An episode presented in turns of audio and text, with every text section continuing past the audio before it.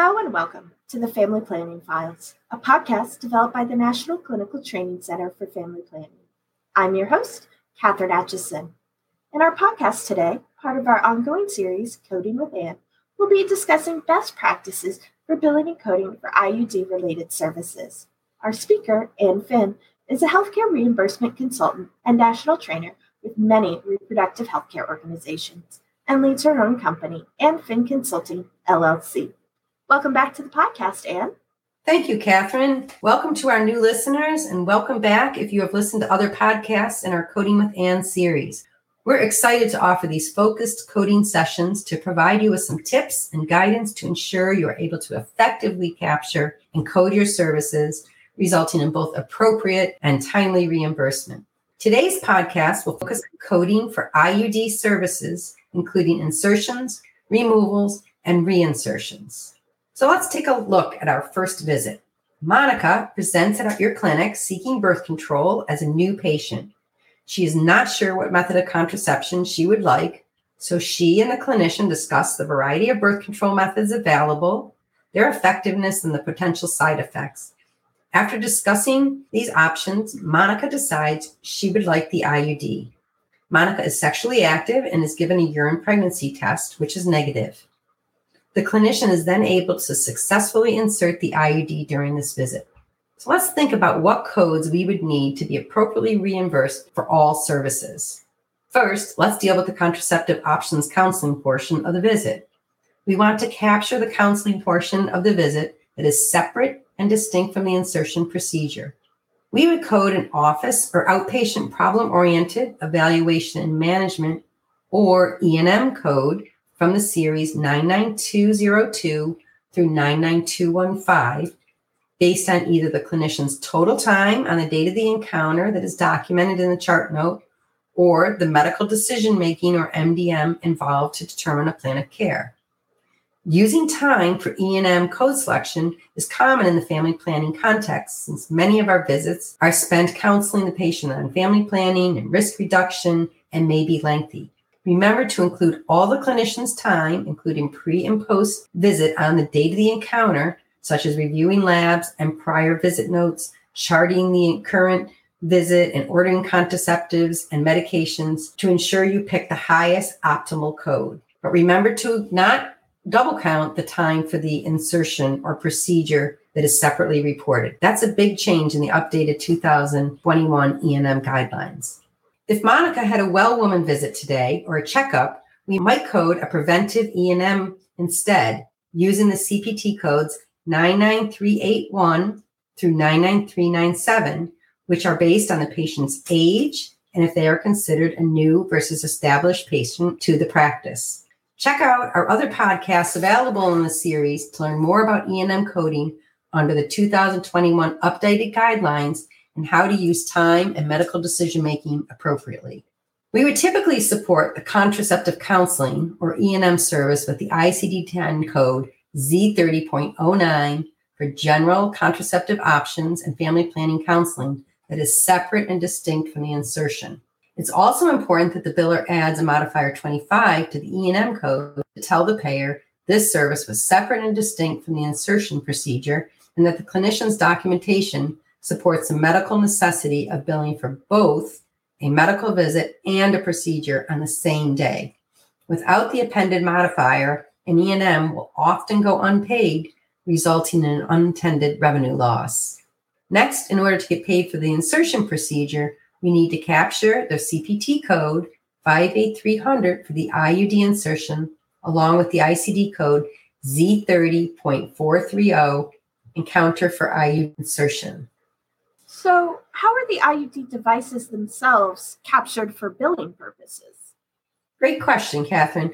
In order to get paid for the IUD device, which we all know are very expensive to stock, we would also include the HCPCS supply code on the claim. If the IUD was purchased through the Federal Outpatient Drug Discount 340B program, make sure you follow the program and payer guidelines, which may include special modifiers to indicate 340B. There are currently five types of IUDs, and each device has a unique HCPCS supply code that are reported separate from the procedure. That's J7296 for Kyleena, J7297 for Liletta, J7298 for the Mirena IUD, J7300, which describes the copper Paragard IUD, and finally J7301 for the Skyla brand. Remember the supply code J7302 for Mirena was retired back in 2016. If you bill the J7302 now, which every once in a while I still do see, you will most likely receive no reimbursement and lose out on valuable revenue to your practice. Don't forget to include your point of care tests, such as a urine pregnancy test, HIV rapid tests, or wet mounts that are done during a visit on the claim. Typically, you will be reimbursed for the point of care tests you provide directly. However, the outside laboratory may bill the payer direct for the lab testing you send to them, such as chlamydia and gonorrhea testing. Generally, you would not need to report these send out tests on your claim if this is the case, but sometimes you do pay the lab direct for the test, in which case you would want to include them on the billable claim. For today's visit, we would include CPT code 81025 for the urine pregnancy test, along with the ICD code Z32.02 for the negative result. ACOG, or the American Congress of Obstetricians and Gynecologists, summarized for us when to code and bill for separate and distinct medical visits from a procedure such as an IUD insertion for reference. So, first, they outlined if all contraceptive options are discussed and an implant or IUD is inserted, an E&M service may be reported depending on the documentation. Second, if the patient comes into the office and states, I want an IUD, followed by a brief discussion of the benefits and risks and the insertion, then an E&M service is not always reported. And third, if the patient comes in for another reason and during the same visit the procedure is performed, then both the E&M service code and the procedure may be reported. What if Monica is having an IUD inserted and the clinician needs to stop the procedure due to her being in severe pain or the device is somehow unusable, say missing a string?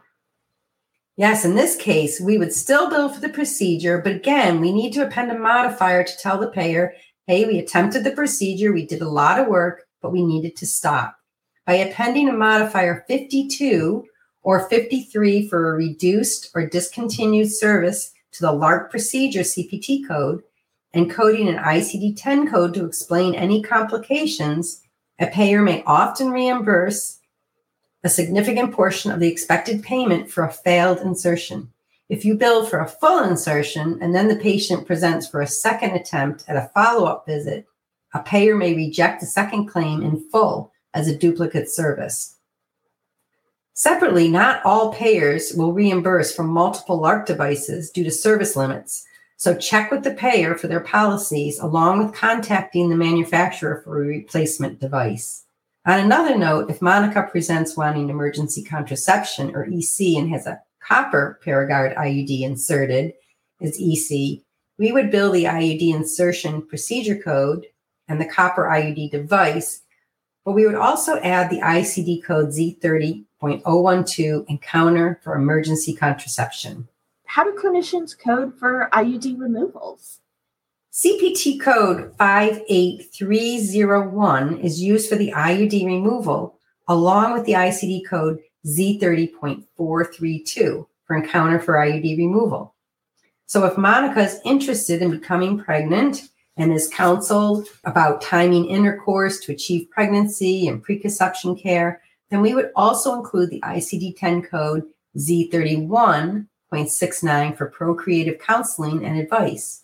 If she starts another contraceptive method, we would want to document and code for the additional services and contraception if dispensed, along with the removal to ensure appropriate reimbursement of all the services. And what if Monica presents to have her IUD replaced with a new one? Good question. There is no singular CPT code for the IUD removal and reinsertion together. So we do need to report both the CPT code 58301 for the IUD removal and code 58300 for the IUD being reinserted. We need the supply code for the particular IUD device, along with the ICD code Z30.433 for encounter for removal and reinsertion of an IUD. It's also important that we append a modifier to a lower paying procedure to tell the payer that there are multiple procedures. Typically, we use a modifier 51, indicating multiple procedures, but be careful and check with your payers first and have billing staff track any nuances. Some of them only accept a modifier 59 to trigger payment. Typically, the first procedure pays 100% and the second is paid at 50%. Are ultrasounds used to check IUD placement subject to codes as well? Yes, that's another good question. It's not common or routine practice to use ultrasound to confirm placement, you know, at every visit. However, if an ultrasound is provided to confirm the location when the clinician incurs a difficult IUD placement, like example, severe pain or stenosis, then we would code the CPT code 76857 for an ultrasound pelvic limited or follow up, or a CPT code 76830 ultrasound transvaginal. If we use ultrasound to guide the IUD insertion, we would code the CPT code 76998 for ultrasonic guidance intraoperative. Remember to document and include ICD 10 codes that describe the difficulties encountered to support getting reimbursed for the ultrasound service. Sometimes there are mechanical issues such as IUD devices with broken arms, like you mentioned, or missing strings. If this is the case, we would add an ICD 10 code from the family of codes under T83.3 for mechanical complications of IUDs. So, an example of this would be the code T83.32XA for an initial encounter of a displacement of the IUD or missing string. It's a lot to remember, but if you focus on documenting all the services provided and why, then the appropriate coding and reimbursement will follow. If you have any questions on reimbursement, contact your payer directly to discuss and resolve any of the issues. Thanks for joining us today for IUD coding best practices. And thank you, Ann, for joining us today and for sharing your time and expertise. For more content, including previous podcast episodes, search for the Family Planning Files or subscribe to our show on iTunes, Google Podcasts, Spotify, Stitcher, or wherever you listen to podcasts. For a transcript of this podcast, visit our website at www.ctcfp.org. While you are there, you can sign up for other events and continuing education opportunities, including our annual conference, as well as our online newsletter, Clinical Connections. You can also follow the National Clinical Training Center for Family Planning on Twitter at NCTCFP, all lowercase, and now on LinkedIn. The National Clinical Training Center for Family Planning is funded by the Office of Population Affairs to provide continuing education, training, and technical assistance to Title X grantees, SEP recipients, and service sites. This activity is supported by DHHS grant number 1 FPTPA 006031 01 00. The contents of this podcast solely represent the views of the speakers and do not necessarily reflect the official positions of the Department of Health and Human Services, DHHS, Office of the Assistant Secretary of Health, or OASH, or the Office of Population Affairs, or OPA. No official support or endorsement by DHHS, OASH, and or OPA for the opinions or products described in this podcast is intended or should be inferred. Theme music written by Dan Jones and performed by Dan Jones and the Squids. Other production support provided by the Collaborative to Advance Health Services at the University of Missouri Kansas City School of Nursing and Health Studies. And finally, thank you to our listeners for tuning in today. We hope that you'll join us next time for another episode of the Family Planning Files.